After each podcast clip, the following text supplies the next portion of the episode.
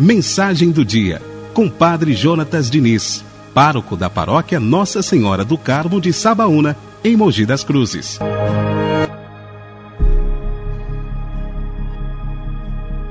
Três de junho de 2020. Em nome do Pai, do Filho e do Espírito Santo. Amém. São Carlos Luanga e companheiros.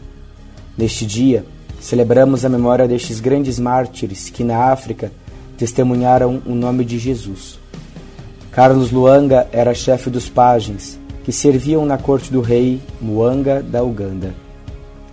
Acontece que a entrada da evangelização na África sofreu muito pelas invasões dos homens brancos.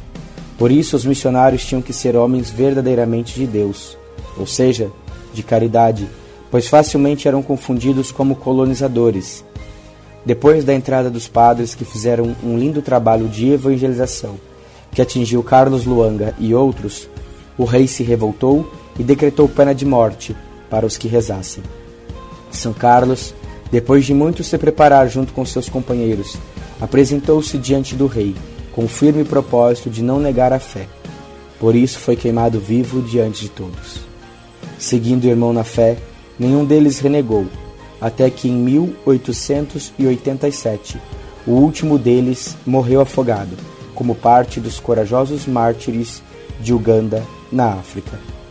Por isso, com fé e confiança, nós rezamos. São Carlos Luanga e companheiros, rogai por nós.